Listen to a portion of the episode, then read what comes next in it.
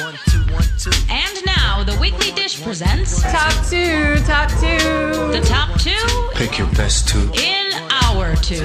All right, give me two with it. With it. Okay, so this is the time of the show when we tell you two things that we are obsessed with or mildly, you know, focused on this week. Um, and I'm going to just start because I'm going to continue from what we were just talking about with Parlor. Okay. Because, and I'm glad Stacey called and said she had a great time there because I wanted to call them up for their uh, their hospitality response. I don't know if you Oh, saw nice. Mm-hmm. this, but Sunday night, you know, of Memorial Day, got a little crazy. And granted, they Really? they so basically on Monday on Memorial Day morning uh, or afternoon, there was a post on their website that they had put out on all socials, basically saying, "We are sorry. We f- Uh-oh. we failed." Very many of you last night. What happened? Well, I think what happened was, and according to you know, what happened was is they did not prepare for the Sunday drinking night of Memorial Day. Okay. And they were not stocked up and they were understaffed and they sold out of everything and they Oh. they didn't have they didn't have Yeah. enough pars, they didn't have enough people. People were waiting, things never came. They ran out of everything and they That's basically not a good feeling. people were waiting in lines to Uh-oh. get in or get things and they finally they when they ran out they just called it. They were like we have to be done. We have to stop Because we everything. can't- we are can't- failing everybody uh, Yes. everything. Well, okay. Yeah, but the bigger thing is that they didn't run from it and hide from it. Right, They I didn't like just that. go, "Oh well." They posted the next day saying, "We are so sorry, and we we we did not get to serve you the way that we wanted to, and we are ashamed, and we we we miscalculated, and all the stuff." And they and uh, Did they also do that in real time? Like, were they talking to people in Yeah. real time at the at the moment? Yeah. yeah, because that Yeah. means a lot. Isn't it frustrating when a, a server just disappears? yeah, and what it could be the kitchen's fault. It might not be their fault at all, but they don't ever come back and like own it. yeah, I'm okay. Yeah, If fine. you just come back to my table and say, you know what, I'm so sorry. Here's what's happening. Yeah. Maybe here's a free glass of wine or whatever you can do. Yeah. And and then I'm fine. Right. Just don't disappear or Right. not acknowledge. And that's I mean, great. Just even that the they fact did of it. like I was standing at our sushi truck yesterday, and we were talking about, um, uh, you know, like this woman was like, "It's so," she's like, "It's taking so long." She's like, "I'm so sorry. Can I get you like some iced tea?" I was Right. like, "Wow, you're you're at a food truck, and like that's all it takes." And there was other people who were grumbling, Yeah. and I was like. It's fine. Like you're standing outside on a nice day on a Friday. And, that and in that way you can that's your opportunity to really actually gain Yes. the customers.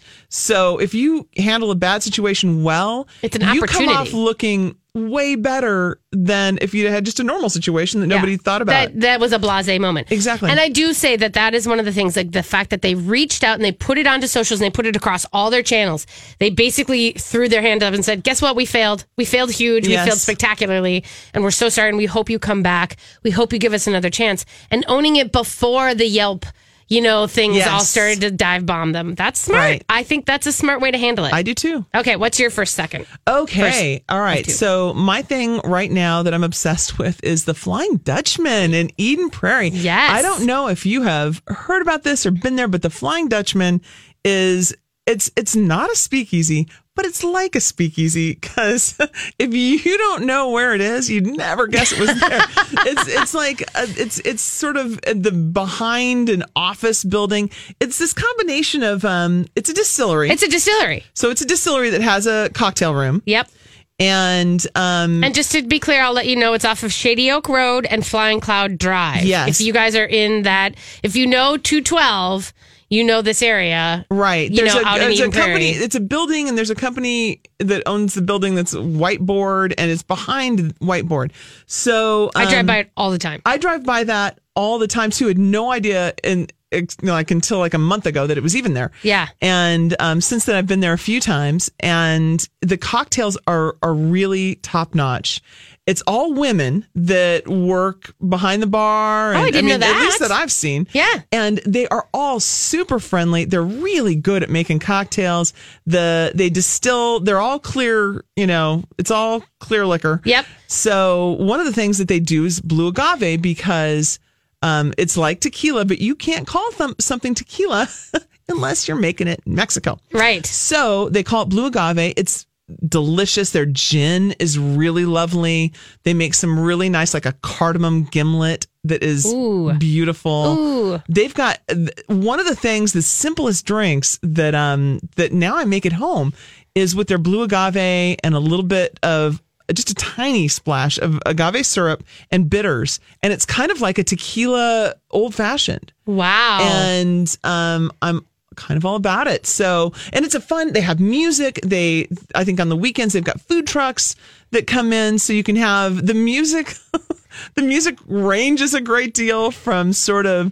Uh, like a, uh, somebody, some guy on a guitar that's doing standard covers to some woman who's, you know, a folk song, you know, person that's all her own music. And it, it varies a good bit. They've got yoga, like yoga classes. Everyone, every distillery and tap room i- Yeah. by law has, Has to yoga have classes. right. hmm so anyways it's just a it's it's small um it has sort of a like a brewery vibe it's an unfinished it, it- it's a finished space but it feels you know kind of unfinished Yeah. industrial and It's um, cute. It's kind of it's very cute. It's very nice. And so it's and this is you know guys you know I mean this is a distillery in Eden yeah. Prairie. Yeah, for and I'm, God's and I'm sake. kind of sorry I'm talking about it because right now, like, I can go there and get a seat at the bar almost any Yeah. time, but it's busy. Yeah. but it's not like like so crazy that you can't get served or get attention or whatever. But um, but I have a feeling that they're going to get busier. There is okay.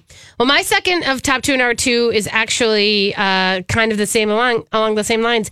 It's Lawless Distilling, where I had my little bartending thing on Tuesday, which was, you know, the Tuesday after a holiday of three day weekend is a little bit slow. and that's okay.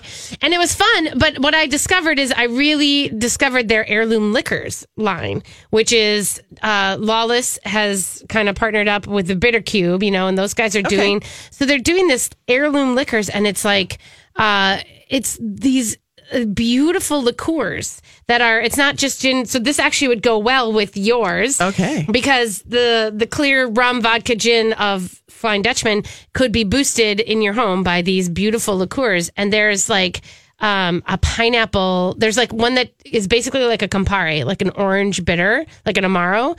And then there's a pineapple one, and um, Oh, that has- does sound good. Oh God! Like and when she was talking about you know our caller about the pineapple thing on the on the uh, hi popcorn i was thinking about that it is that I, that's exactly where i went right to it um That does sound good, and especially know. for those are fun things to use in refreshing drinks in the summer, like a pineapple liqueur. You could do all kinds of fun things with. and there's a you know what i mean there's a creme de flora and you know there's basically uh the the, the amaro is cut with hand cut pineapple to make this like almost like it's like a Puerto Rican rum. It's amazing how it tastes like. It's amazing. So heirloom liquors, I'm going to put their link up too, along with all of our other stuff. But they are just, um, it's and there. Oh, this is the other one. I want to talk about this one quickly. This is called Genepi. G e n e p y. Have you seen Oh, this? wait a minute. Is that okay? Now I'm I'm thinking of something else. maybe but it's basically like if you ever had like a chartreuse you know like a like chartreuse is a liqueur that is super herbal and it's Yes. really hot like it's super super you know it's got so much alcohol to it Right. but this genepi is this sort of a botanical sweet um, mellowed with honey um, liqueur that i just kind of want to sip it like it's just really beautiful and and great. It goes in great cocktails, like the last word. But you can- you can eat it. You can dr- eat it. You can have you can sip it neat with a little bit of ice, and e- I would even like dash it with like a little soda water to give it a slight bubble, and that Sure. would be a sipper. That I- would that sounds I'm excited good. about this. That so sounds anyway, excellent. okay, what's your second one? Okay, so I have discovered uh, homemade yogurt. Oh, you have. I've discovered it hard, yes, and so I've I'm all about homemade made yogurt right now, and it's so easy to do, and it sounds like a hard thing, but it's really not, and you can do it in your instant pot. Super easy to do in the instant pot. Is it because that's a thing? Everyone questions that yogurt seems to be like an advanced level thing. it is not an advanced level thing. Okay. And um and for me, it's never failed. Like uh, like people talk about yo- making yogurt, and the fun thing about yogurt is you put milk in a uh, in a in a big pot, Yeah. and you do a couple of minor things. You heat it up and then let it cool and add a little live culture to it. So that just means get you know some faye Yeah. plain yogurt and Yep. add that to it. And then um, just a little bit. And then, you know, let it sit for several hours and you open up and it's like stiff. You put a stick in it. Okay. it's magic. Okay. It's a magic trick. It's so easy and it tastes really good. And you can determine yourself, you know, how tart you want it and how by how long you let it you know, sit for. And it, it couldn't be easier. You can do it in your slow cooker. You can do it in your oven. You can do it in your Instant Pot. It's not hard. And you can get good local milk Yeah. and, and give it a really great, you know, interesting flavor. I'm telling you, people, homemade yogurt, do it. It's the thing to do. I love it. It's a lot cheaper, too, by the way. Yeah, I, I burned through a lot of Chobani. Let's say that.